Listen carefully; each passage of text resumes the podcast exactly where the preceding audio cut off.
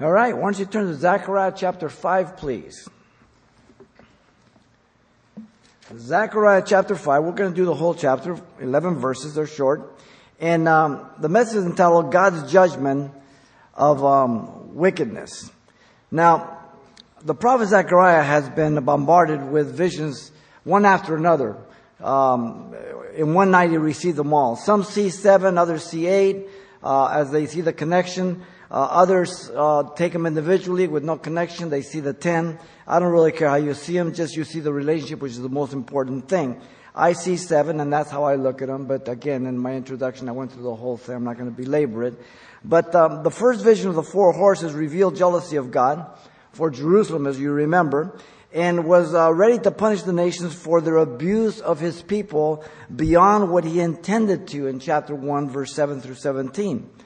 Now, from that point on, all other visions expand on that one vision. They're all related to that, and they keep expanding. And um, he received them all on February the 24th, 520 BC, and you get that in chapter 1, verse 7. Now, the seventh and last vision is of the four chariots revealing the watchers of God carrying out the will of God throughout the world, and that you find in chapter 6, verse 1 through 8, and the visions stop. Beginning verse 9 to 15 of chapter 6, that is not a vision. That is the crowning of Joshua. Um, the coronation of him is typified as a type of Jesus Christ in the millennium. Now, when you go through the vision of Zechariah, he's doing short term, coming out of Babylon, and, and repatriating the nation, but he's looking long term to the tribulation period. And he's got more material in the millennial kingdom than all the minor prophets put together. We've gone over and over again. Very, very important. So you see the short term and long term, and you'll see this clearly in our study this morning. Um, so let's look at the sixth vision that reveals the judgment of God regarding evil to sanctify his people back in the land. Chapter 5, verse 1 through 11. Then I turned and raised my eyes and saw there a flying scroll. And he said to me, What do you see? And so I answered, I see a flying scroll. Its length is 20 cubits and, and the width 10 cubits. And then he said to me, This is the curse that goes out over the face of the whole earth. Every thief shall be expelled according to the side of the scroll, and every perjurer shall be expelled according to the side of it. I will send out the curse, says the Lord of hosts. I shall enter the house of the thief and the house of the one who swears falsely by my name, it shall remain in the midst of the house and consume it with its timber and stones. And then the angel who talked with me came out and he said to me, Lift your eyes now and see what is that goes forth. So I asked, What is it? And he said, It is a basket that is going forth. He also said, This is their resemblance throughout the earth. Here is the lead disc lifted up, and this is a woman sitting inside the basket. Then he said, This is wickedness. And he thrust her down into the basket and threw a, a, a, lead cover over its mouth. And then I raised my eyes and looked, and there were two women coming with the wind of, uh, of their wings, for they had wings like the wings of a stork, and they lifted up the basket between earth and heaven. And so I said to the angel who talked with me, where are they carrying the basket? And he said to me, To build a house for it in the land of Shinar. When it is ready, the basket will be set there on its base. This sixth vision that reveals the um, judgment of God regarding the evil as He's sanctifying His people back in, from the land consists of three scenes. First scene is found in verse 1 through 4, the scroll of the broken law. Second, you have the basket of evil purged in verse 5 through 8. And then you have the two women removing evil in verse 9 through 11. We begin with the scroll of the broken law, verse 1 through 4. Notice in verse 1 and 2, the prophet Zechariah saw a vision of the scroll moving through the air. Kind of strange. Um, the vision came to Zechariah as he just finished hearing the words of the interpreting angel about the last vision of the two olive trees. Then I turned and raised my eyes, the first verse. He's finishing up the previous verse. As he's doing this, he, he looks. So as his eyes were fixed on the previous vision, he turns and he saw now this scroll. As if you were looking at one computer screen and then it just faded out and you look to the other one and you get that. Notice the vision is confirmed by the phrase, and raise my eyes. I make this emphasis every time because many people try to make these dreams. He is awake. A vision is while you're awake, and it's very, very clear. The phrase is used four other times regarding the vision, uh, 118, 21, 51, 59, 61. Now notice the vision Zechariah saw was strange in occurrence. He saw there a flying scroll. Now he, he's a Jew. He understands scrolls. A scroll is referred here to a written manuscript of the Word of God. Various materials were used, as you know, if you were with our study of the um, God's Word. Can you trust it? There was papyrus, clay, wood. There was vellum, animal skin, many different things.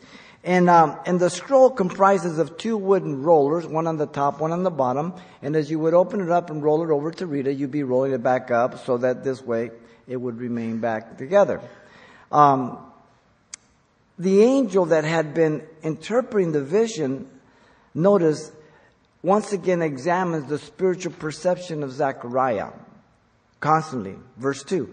The question of the angel was, uh, as to the other times. And he said to me, What do you see? Again, we will see as before, though Zechariah could see and identify what he saw physically, he did not understand the significance or the meaning of it. The angel will give the interpretation. We don't understand the Word of God because we're so smart. Yes, we study, but if we weren't born again, it would yield to nothing. The Word of God meant nothing to me or to you when you read it before you're born again. Once you're born again, it's alive. Now, notice the prophet responded. So I answered, I see a flying scroll. Its length is 20 cubits and its width 10 cubits. The scroll is unrolling, uh, wide open, flying through the air, huge. 20 cubits by 10 cubits. The average cubit is 18 inches from the middle finger to the elbow. There are 21, 24 different cubits, but the 18 is what they average, especially in the scriptures here. So you're talking about um, the disc scroll is at 20, you're talking about 30, 10, it's 15. So 30 by 15. This is the exact same size as the holy place. The 15 by 30 before the veil, then the Holy of Holies was 15 by 15, a perfect cube.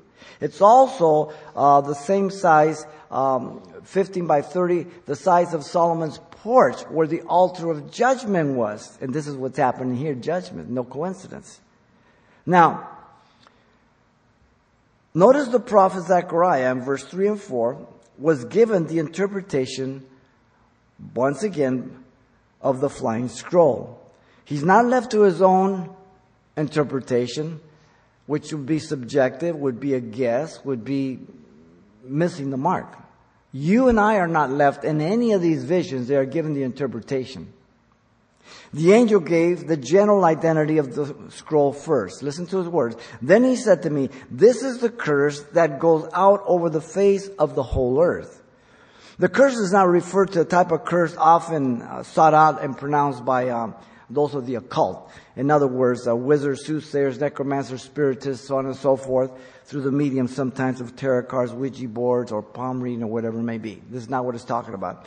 The curse here refers to the consequences of obeying and disobeying the covenant that Israel made with, with God back in Deuteronomy 27, 28. If you, if you obey, I'll bless you. If you disobey, I'll get you. And they understood that. That was the covenant. Conditional. Now, Notice the curse is pronounced over all the face of the whole earth. The phrase in short term fulfillment refers to the Jews who had gone now out of captivity from, from Babylon, but they were still disobeying God's covenant word. Though they had returned to the land, they had not returned to God. Now we've seen the repentance all, already with Haggai, because Haggai and him are prophesying at the same time, and we saw in the first vision also of uh, Zechariah. But there were still some who were not. All right? The word earth can be translated land. And it could refer to Israel and Jerusalem on the short term basis. But long term wise, the fulfillment of this is the ultimate fulfillment as he judges sin through the seven year tribulation, the wrath of God from heaven to establish the millennial kingdom. Okay? So we'll see this as we move through. Now, notice the angel gave the specific identity now of the curse. Every thief shall be expelled. According to this side of the scroll, and every perjurer shall be expelled according to the other side. The end of verse 3 says, The guilty party is said to be the thief and the perjurer, who, in spite of the 70 year judgment, they continue to live in this rebellious way. Okay? The thief was guilty of the eighth commandment dealing with man's relationship to man, the second table of the law. The perjurer was guilty of the third commandment dealing with man's relationship to God, the first table of the law. The vertical is the most important. Because we fear God, we obey God, then we see an extension of God to our parents, which is the first one for the second tablet, okay? And everything else you do. And we'll go through some of that. Now, Ezekiel had a similar experience with the scroll. Listen to him in Ezekiel 2, 9, and 10. Now when I looked, there was a hand stretched out to me, and behold, a scroll of book was in it. And then he spread it before me, and there was writings on the inside and the outside. And written on it were lamentations and mournings and woes. Ezekiel's prophesying judgment. Here also. Alright? The word expel that we have in our text here means to be punished for their crime. Simple. Each person for the rebellion against God, each person for their individual sin against God or man. So this judgment in this section is individual. God is very personal. He deals with us. He doesn't punish your children for your sins. He doesn't punish you for your children's sins. Okay? Each individual. Now notice the identity of the scroll is confirmed to be the two tablets of the Ten Commandments by the description that is that it was written on both sides according to the side of the scroll, just as the tablets given to Moses in Exodus 32 15. Okay? He's dealing with his covenant people. There would be no person to escape the judgment of God, mark it well. Even though God had brought them back from captivity, there was still rebellion in the heart of many of them. God pronounced the verdict and sentence. Listen to him. I will send out the curse, says the Lord of hosts, Yahweh of hosts, the captain of the armies of heaven. No one can oppose him. No one can defeat him. He's never lost a battle. God would seek each person out. Listen to his words. It shall enter his house of the thief into the house of the one who swears falsely by my name, using the name of God, passing himself off as being one with God, but just using God. That happens a lot today, ladies and gentlemen, and in every generation.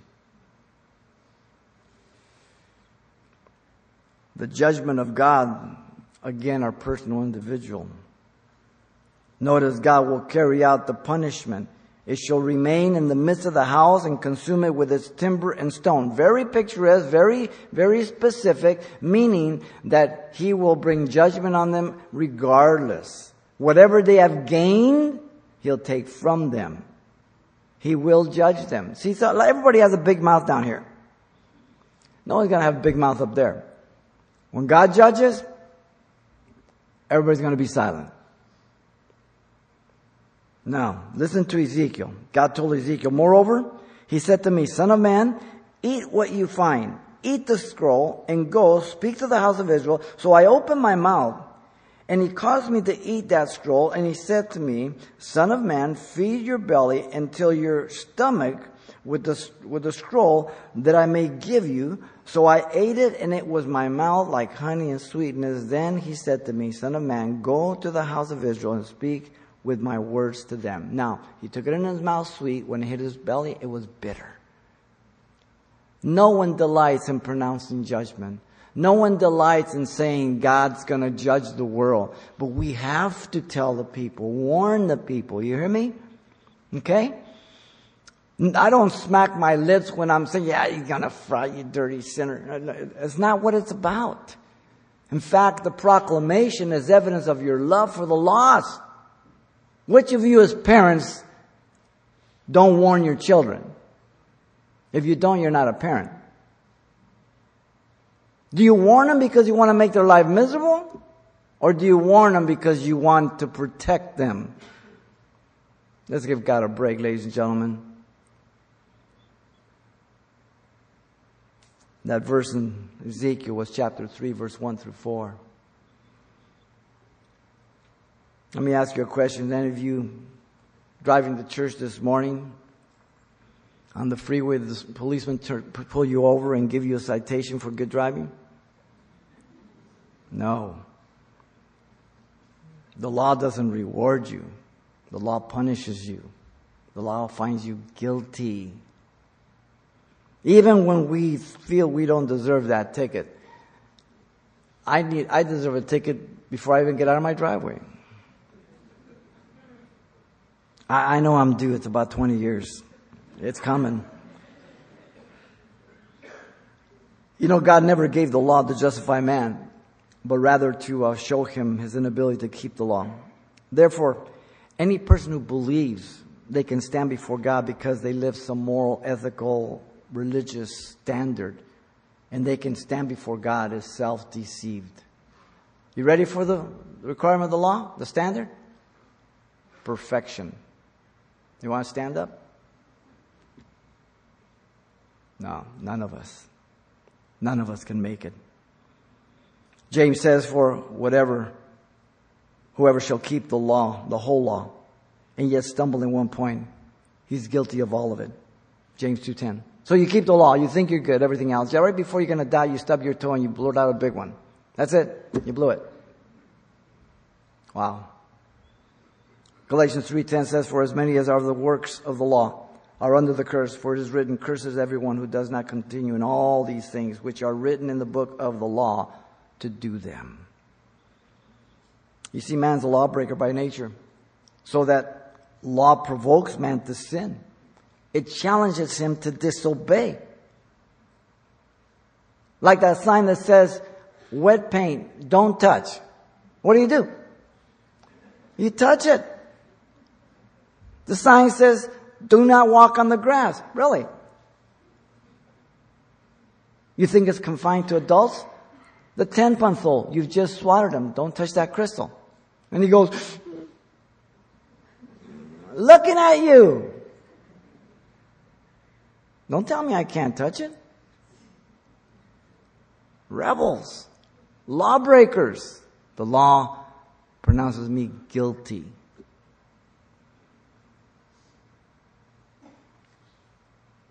We know, now we know that whatever the law says, it says to those who are under the law, that every mouth may be stopped and all the world may become guilty before God. Romans 3.19. Three chapters. Paul says, everybody's guilty. No one can come to God unless through Jesus Christ. Wow. The fulfillment or the fulfilled law was accomplished by God through His Son Jesus Christ. The entire law spoke of Him, types, shadows, and prophecies. Listen to um, Hebrews 10:7. It says, um, um, "Behold, I come in the volume of the book. It is written to me to do Your will, O God." Volume of the book, Genesis to Revelation, the red thread all the way through. Genesis 3.15, the seed of the woman. Isaiah 7.14, behold, a virgin shall bear a son, she calls his name Emmanuel. Matthew picks it up in fulfillment. Um, God sent his only son in fulfillment of the law. Uh, Revelation, all of it, the Lamb of God takes away the sins of the world, just over and over and over again. In fact, Revelation 19.10 says, for the testimony of Jesus, the spirit of prophecy. Of who? Jesus, not Allah, not Buddha, not Mary, nobody but Jesus Christ. Wow. Pretty narrow. Hey, it's hell or heaven. What do you want? There's a way to heaven, but God's way, not your way. The entire sacrificial system spoke of Jesus. Again, John said, Behold the Lamb of God which takes away the sins of the world in John 1 29. Paul says, Therefore the law was our tutor, our schoolmaster, to bring us to Christ that we might be justified by faith. Faith is believing what God has revealed. It's not an emotion. It's not believing hard enough. It's me believing what God says. If I believe in a son that he died in my place, I can call upon his name. That's faith. That's biblical faith. And God honors his word above his name. Now, God will judge the unbeliever by mo- the moral law uh, of God and man. You know, those who hear the gospel, they reject it and everything else, they'll stand before God. Every civilized nation has lived by the moral law of the Ten Commandments. You realize that, right?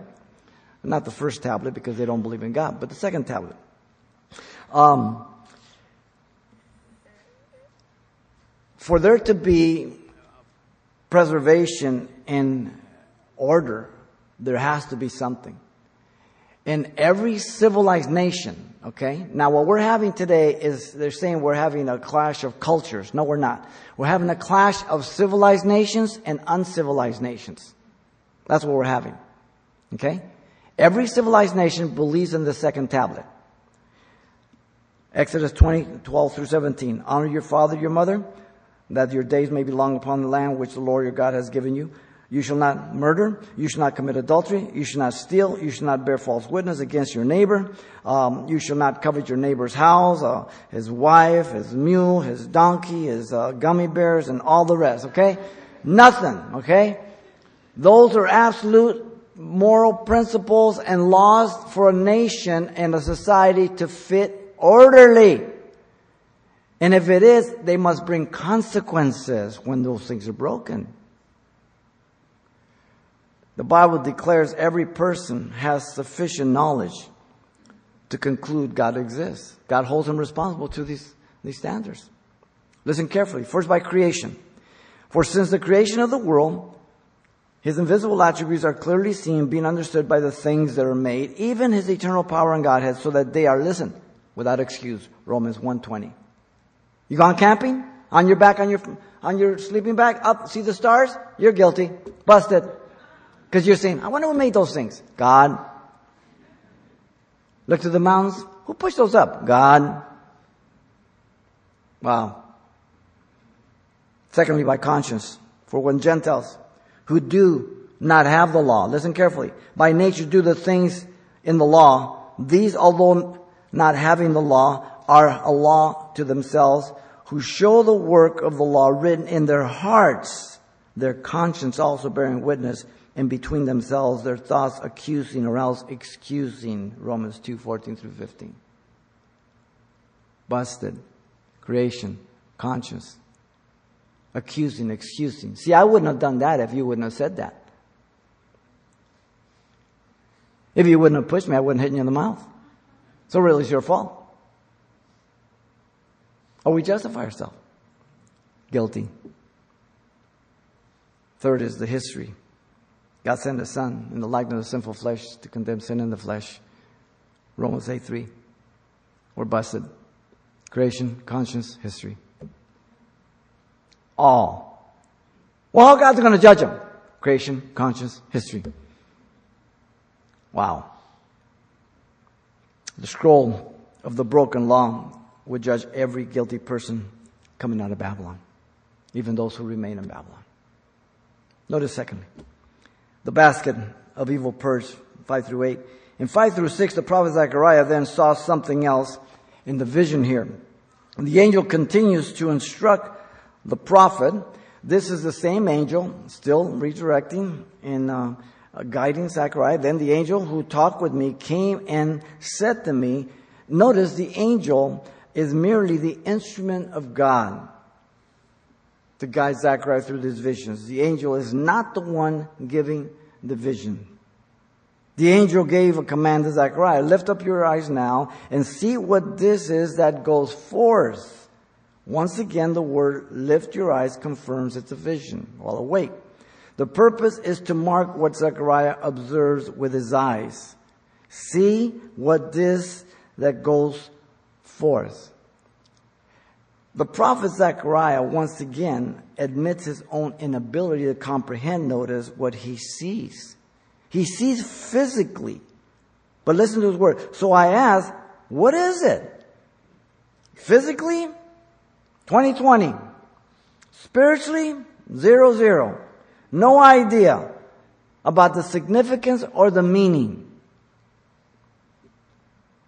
The angel first gave the general interpretation of Zechariah in verse 6.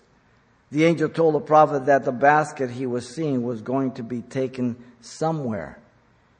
And he said, It is a basket that is going forth. The word basket is ephod, about seven gallons of dry measure used um, by the Jews. It has the affiliation and connection here of, um, of commercialism, business. As you know, the Jews were agrarians of the earth, farming, but when they went into captivity, they learned the business. Moolah, dough, cash, and they've never left it since. The angel then told the prophet that the basket depicted what it was known by all already. Listen, this is their resemblance throughout the earth. The word resemblance literally means what is seen with the eye. In other words, it's understood, it's perceived. The character and reputation was one of evil, and it will be revealed in the next verse. Babylon. Babylon is mentioned 264 times. Jerusalem is mentioned 776 times. The two most mentioned city. They're opposed to one another. Notice verse 7 and 8. The prophet Zechariah now was given the specific interpretation of the vision. The angel described the particulars of the vision. Here is the lead disc lifted up, and this is a woman sitting inside the basket. There was a lead disc like shape object lifted up, sort of like a flying saucer, panned out if you want. And it confirms it is going to be taken somewhere here. Verse 5 says, See what this is that goes forth. Then on the, this lead saucer like disc, a woman is sitting inside the basket. Kind of weird. I mean, what, what do you make of this? You know what I mean? Yet the word ephod here would be too small for the woman to be in it. Does that throw me off? No, I don't care. I could say, well, she could stand standing, but she's going to be crunched in. but remember, this woman is personifying evil. Okay? That's what's going on. She's described as being inside. This represents the measure of wickedness, evil in the land of Israel that would be removed that had been brought back by the remnant from Babylon, and still some in Babylon that remained there, the majority of them were still living that way. Again, the Jews learned the commercialism from Babylon. The dishonest practices come with it. That's why they didn't come back, the majority of them. Just a little bit under 50,000, Book of Ezra. Now, 75 years later, Nehemiah rebuked the leaders for merchandising their own brethren and putting high interest on them. I like Nehemiah. Nehemiah. Ezra would pluck his beard and all that in his hair. Nehemiah would slap them and pull out their hair. I like him better. Um, notice the angel then declared what the vision of the woman in the basket represented. We're not given to ourselves subjectively. Then he said, This is wickedness. The word for wickedness simply means iniquity and evil. The basket represented the measure of evil still among the remnants of the Jews. This is corporate sin. The first vision was individual sin. This is corporate sin now. Okay? The scripture always uses a woman to personify evil or wickedness. Now, ladies, listen up. Whenever a woman is represented or presented in any way outside of what God intended, here it is, your two highest calling, a wife and a mother.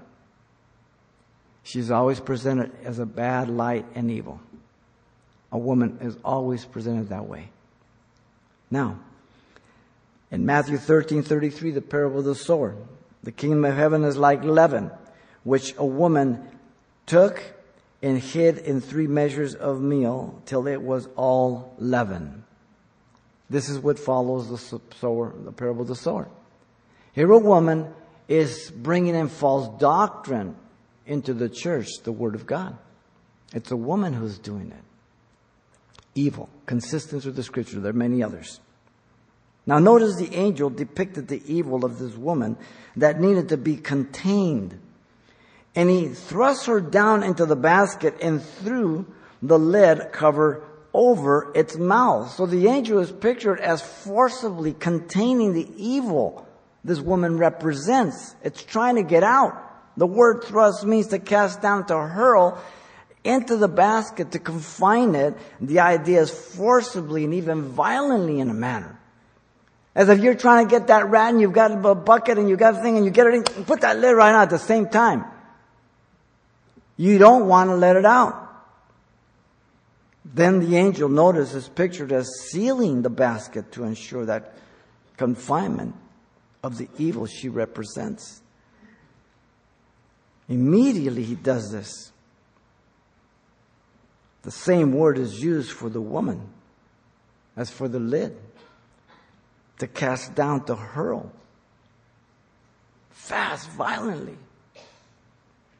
See, God was going to purge the land of Israel and Jerusalem of their evil practices brought back. That's the short term. The land of Israel is called holy only one time in the Bible. Do you realize that? Zechariah 2:12. Listen. And the Lord will take possession of Judah as his inheritance in the land, in the holy land, and will again choose Jerusalem. You know, in the millennial, holiness unto the Lord, even the, even the horses will have bells, holiness unto the Lord, right? What's on the mind of the priest? Holiness to the Lord, right? Only one time the land's called Holy Land, right here. God was purging the land. The long term looks to the destruction of commercial Babylon that will be set up during the Great Tribulation. Babylon, the great, the mother of harlots and the abomination of the earth, the kingdom of the Antichrist. Revelation 11. God will destroy commercial Babylon altogether. You know, the evil wickedness that is um, practiced in our present world and day has been vividly portrayed by our leaders in our own nation. Um, Nancy Pelosi said about Obamacare that that is why we have to pass it so we can find out what's in it. Obama said if you want to keep your doctor, you can keep it, period. If you want to keep your plan, you can keep it, period. They passed it by twisting the commerce clause. Commerce clause, money. You see, it was about taking money from us and taking it for themselves. 25, 27% of the national GDP. This world is not a nice world, ladies and gentlemen. We live in a fallen world. Let God be true and every man a liar. Wow. The world is very um, corrupt place, always has been, will continue to be. It'll get worse. But thank God we have Jesus Christ and the hope of Him. Um, Adam, by the fall, unleashed sin and opened the doors of wicked evil of every kind after chapter 3. Satan is called the God of this world. He's the source of evil. 2 Corinthians 4 4. The devil holds men and women captive to do his will in 2 Timothy 2.26. Satan, Lucifer, son of the morning, who fell from heaven, weakened the nations, Isaiah 14.12 says. Satan's a liar, the father of lies. Jesus said, he, Satan, was a murderer from the beginning and does not stand in the truth because there is no truth in him. When he speaks a lie, he speaks from his own resources, for he is a liar and the father of it. John 8 44.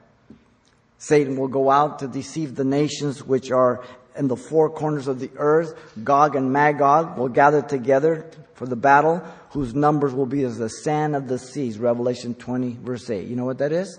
That's at the end of the thousand year reign. After a perfect reigning of Jesus for a thousand years, Satan is bound. He's let loose again. What do people do? They follow Satan again. Wow. Are you saying we're good? I've always told you, finish the sentence, good for nothing. Wow. Some of the most wicked places in our present world regarding evil and wickedness are exalted and praised as good and beneficial for mankind. And they're some of the most financially prosperous. Top on the list is universities of the U.S. that are full of godless men and women corrupting the youth of America and destroying our nation. The Trojan horse to America is public school education and universities. Planned Parenthood, who murdered babies for profit and sells now body parts. The gentlemen we have killed. Mothers have killed 50 million of their babies since 1973. Roe versus Wade.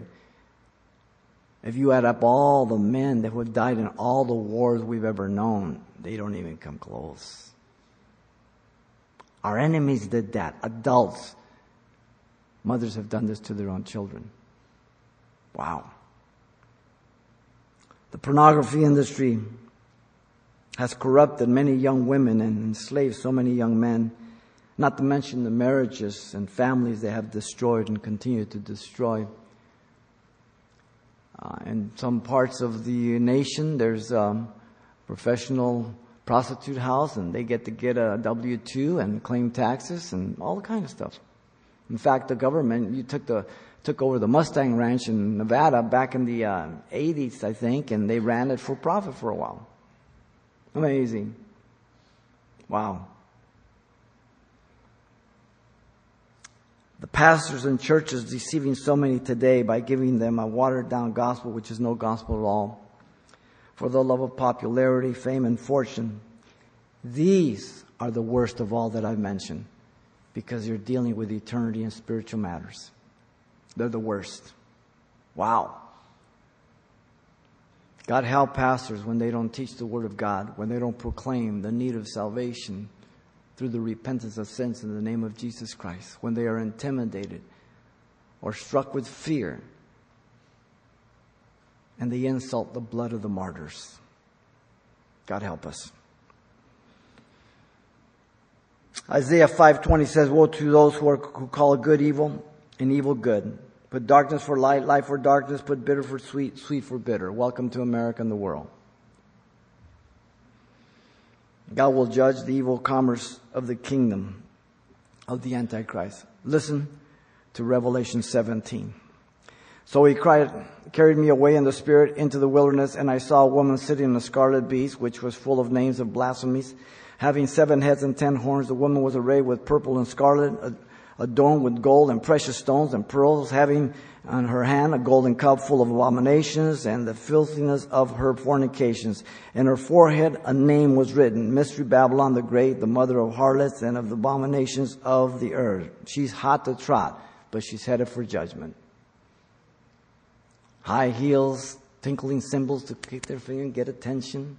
All the bling bling, everything else. Commerce. Wow. Here's the mind which has wisdom. The seven heads are seven mountains on which the woman sits, Revelation 17 9 says. And the woman who you saw is that great city which reigns over the kings of the earth, verse 18 says. Who is that? The Roman Catholic Church sits on seven hills of Rome. Hard to change her address. The most powerful church that has ever been and still is. She will be one with the Antichrist, and he will turn around and devour her. Wow. The basket of evil purged from the land regarded the evil Israel learned in Babylon. Notice thirdly, we have the woman of evil removed now, verse 9 through 11. The prophet Zechariah in verse 9 saw two other individuals in the vision now. Um, Zechariah described himself ready to receive the continuation of the vision. Then I raised my eyes and looked, and God is the one revealing, He's the one receiving. And Zechariah saw two more females. And there were two women, he says. Now these two women are not angels, okay? They're angels with devil's face. They're not angels, okay? Some people try to make them angels. They're not angels. And, um, he identified two women, and the two women are one with the woman of wickedness in the basket. These two women, um, will be the ones transporting that wicked woman in the basket, as we'll see. Notice Zechariah, seeing them, describe their appearance coming with the wind in their wings, for they had wings like the wings of a stork. They arrived flying, wind in the wings, And they're represented by a simile. A simile is a, a form of speech that is introduced by one of two words, like or as. It doesn't mean they were storks. Someone says to you, man, he ran fast as lightning. It doesn't mean you're lightning. He's comparing you to something. Okay? Like or as. And so, here, like storks, the interesting thing is storks are unclean birds. And they're birds again. Birds are evil. Okay? They are one with the wicked evil of the woman, for birds in scripture are symbolic of unclean and evil beasts. Leviticus 11, 19. Remember Abraham was making a covenant with God in, in Genesis 15, 11, and, and vultures were around and he shooed them away. Evil. There's also the parable of the sower, depicting the birds that devour the seed from the heart of man, the wayside. Matthew 13, 4. There is the parable of the mustard seed when it grows abnormally large because it's a bush. The fat birds lodge within. When the church becomes abnormally large in the, in the, in the last times, Jesus said, there's a lot of dishonest people coming into the church, merchandising the people of God, bringing corrupt teaching. Peter says in chapter 2, they will have great followings from within. Judas Iscariot are not outside the church, they're inside the church. Okay? Remember that. The note is now Zechariah observed the two women taking the confined wicked woman away.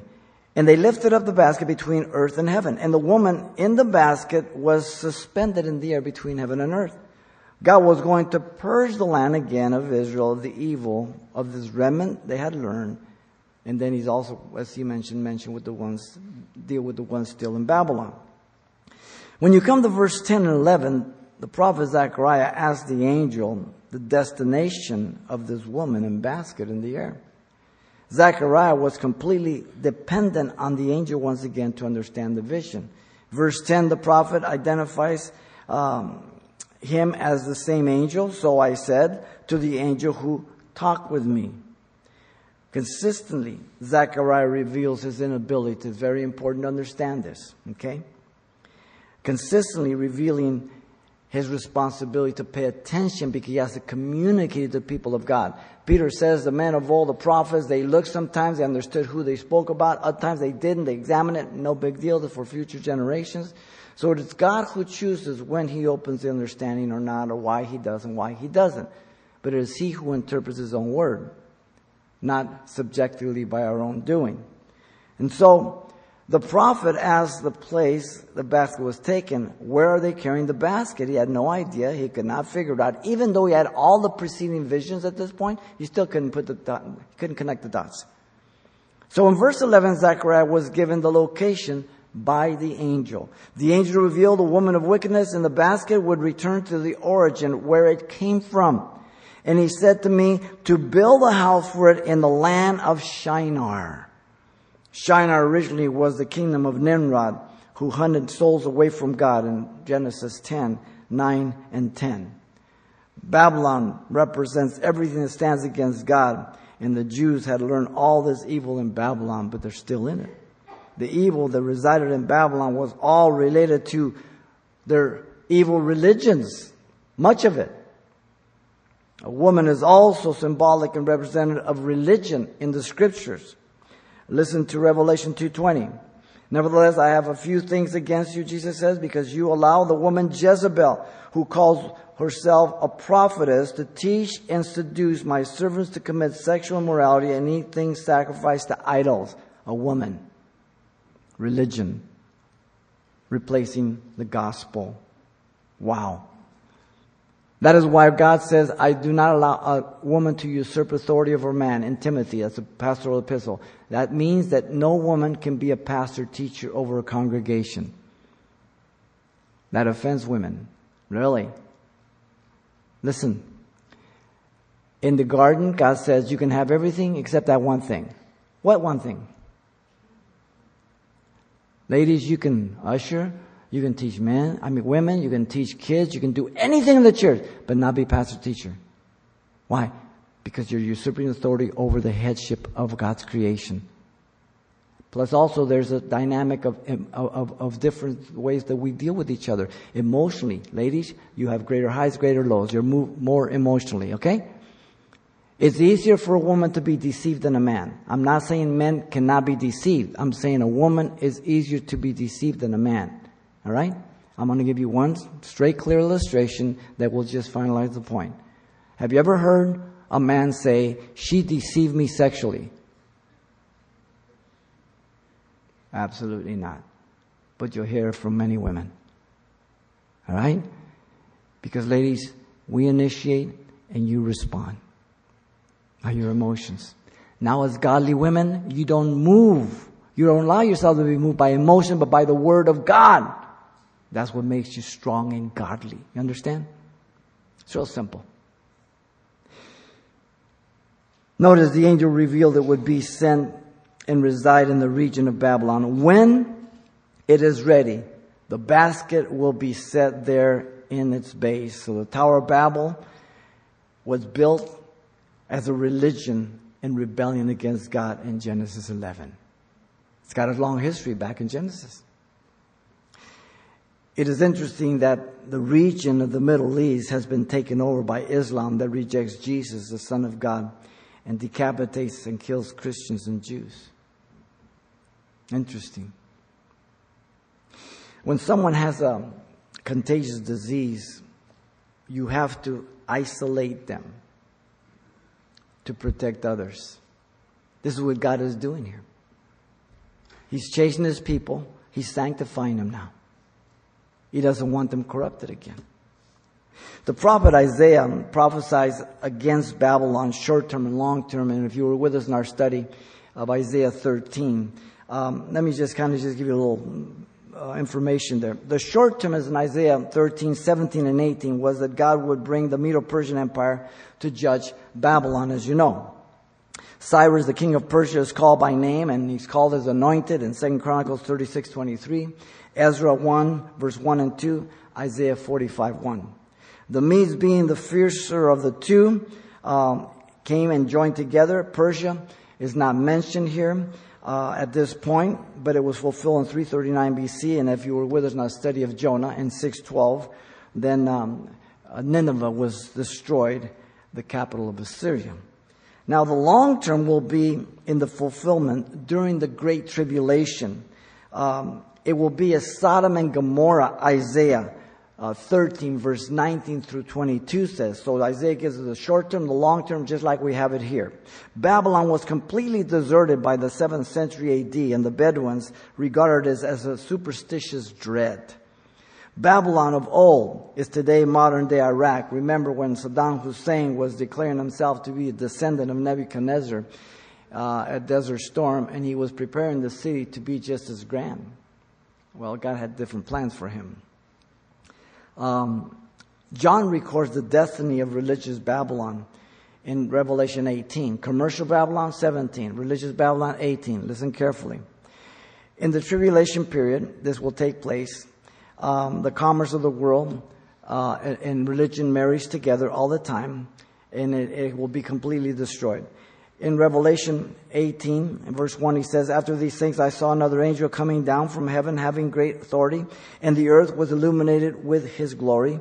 And he cried mightily in a loud voice, saying, Babylon the great is fallen, has fallen, and has become a dwelling place of demons a prisoner for every foul spirit, a cage for every unclean and hated bird. For all the nations have drunk of the wine of the wrath of her fornication. The kings of the earth have committed fornication with her, and the merchants of the earth have committed, uh, have become rich through the abundance of her luxuries. And I heard another voice from heaven saying, Come out of her, my people, lest you share in her sins, those who call upon the Lord during the great tribulation unless you receive her plagues, for her sins have reached to heaven, and God has remembered her iniquity. Render to her just as she rendered to you, and repay her double according to her works in the cup of which she has mixed, mixed double for her in the measure that she has glorified herself and lived luxuriously in the same measure give her torment and sorrow. For she says in her heart, I sit as the queen. And am no widow. I will not see sorrow. Therefore, her plagues will come in one day, death and mourning and famine, and she will utterly burn with fire, for strong is the Lord God who judges her. Now the world thinks we're crazy to believe all this. It's alright. I used to be crazy for nothing. Now I'm crazy for Jesus. That doesn't matter. It will happen, ladies and gentlemen. You can only read the writing on the wall. Everybody wants to be a global citizen. They want to do away with nations, borders, boundaries. The next thing is money. It's coming. The woman of evil was removed and returned to Babylon. This is the vision that reveals the judgments of God regarding the evil to sanctify his people back in the land. Consisting of these three scenes, the scroll of the broken law would judge every guilty person coming out of Babylon and who remain in Babylon. The basket of evil purged from the land regarded the evil Israel learned in Babylon. And the two women, evil removed to Babylon. Wow. I'm so glad he gave us the interpretation because I would have I would have come up with a whopper. Pay attention, these are current today, ladies and gentlemen. Short term, long term. God has not given us His word to say, well, you know, that's the way it used to be. It doesn't apply today. Really? You better read very, very careful. The judgment of God is coming. I pray that if you don't know Jesus Christ, that you repent from your sins and call upon His name, and that His mercy would fall upon you, and He would bury your sins in the deepest ocean, and fill your heart and your mind with the love and the grace of Jesus Christ, that you might be a light to the world in this very dark, dark world. Lord, thank you for your love and your goodness. We love you. We thank you. We pray, Lord, that your hand be upon us. You cause us to be bold and courageous in you, Lord. We pray for those that are listening right now on the radio, the internet. We pray that you would just deal with our hearts as we are here present, if anybody doesn't know you, Lord. And that you would just bring conviction and the grace sufficient for them to call on your name to be saved, Lord. As you're praying, if you don't know Jesus Christ as your Lord and Savior, God has brought you here to be saved to repent of your sins. You might be out there in the radio, somewhere in the world, hearing. You might be on the internet somewhere. Or if you're here, if you see yourself as a sinner before God, this is your prayer to Him for your salvation, which He's going to forgive you of everything that's ever done and make you whiter than snow in the name of Jesus Christ. This is your prayer to Him. Father, I come to you in Jesus' name. I ask you to forgive me, Lord, for all my sins. Give me a brand new heart. Baptize me with your Holy Spirit. I accept you as my Savior and Lord. In Jesus' name. Amen.